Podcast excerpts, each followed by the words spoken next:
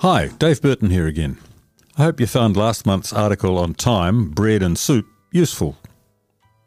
Today, the focus is on communication and getting your message across. Have you ever found yourself in a situation where you know something needs to be said or done, but you're not quite sure how to talk about it or engage others in helping to make some improvements? You might want them to understand your concerns, and you're wondering about how to arrange your thoughts so that your listeners will get the message quickly and want to be part of working out a solution. You might just want to clarify your own thoughts about an issue and get some ideas for action. The first step is to have a think about the outcome you're trying to achieve. Is it getting other people to understand an issue, maybe take action, change their behaviour, or maybe just to know where you're coming from to give you that feeling of having been heard? Once you've got an outcome set, you can take some time to organise your information into a logical pattern by using the SCORE formula. This will help you clarify your thoughts, and more importantly, it'll allow your listeners to understand your message and get the main points of it quickly and easily. The SCORE formula gives you a general structure that you can use for most types of communication explaining concerns, writing a business case or a proposal, or just plain talking to someone about something that's an issue for you. It's also a great tool for solving problems. The letters of SCORE stand for S, the situation, C, concerns or complications, O, the options you can see, R, recommended actions, and E, an ending. I like to think of each of these things as a, bucket in which you can collect your thoughts. Let's start with S for the situation. Describe the overall situation that your communication is centered on. Now, to do that, you might ask yourself some questions like What's led to you needing to have this communication? What's the background for the current events? What's actually happening right now? What's going on for you or others? And why is it important to let your listeners know? We'll start with S for the situation.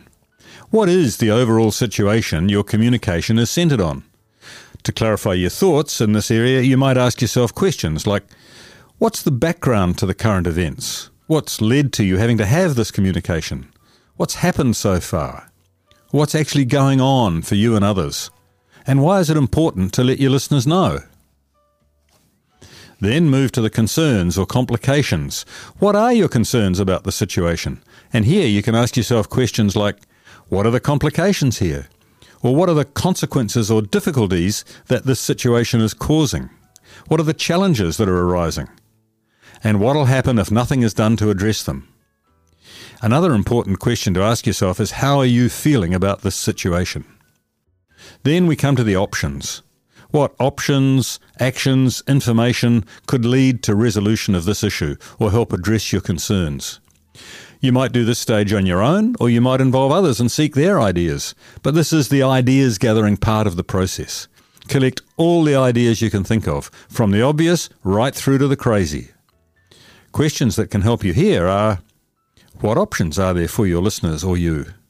What steps could be taken to resolve the issue? What further information might be needed? What ideas do others have that could be useful? And here's one what's the option that no one has thought of yet? And one final point how might you or others benefit from these different options? And that bridges through into the recommendations because here you can evaluate the ideas and talk through the benefits and drawbacks of each one of them. You might have some preferences yourself, but while it's important to state them, if you're working with others, it's also important to pause and let them contribute their thoughts before making any decisions. So, some useful questions here to help you agree on a useful recommendation are what are the pros and cons of these various options you've come up with? Which options do you recommend and why? Which options do your listeners recommend and why? And then you can start to think about who will need to do what and when will they do it. And that brings us to the end. Here you can bring your conclusions, your actions together, and agree the next step, perhaps with yourself, perhaps with the others you've been working with. But now it's important to be clear about who will do what it's also important to thank others for their contribution on the way through. Hopefully, by this stage, you've got some better ideas about how to move forward in a way that will address the situation or the concern that you've been facing. So next time you're facing a challenge, try the SCORE approach to finding a good solution. I can assure you it works.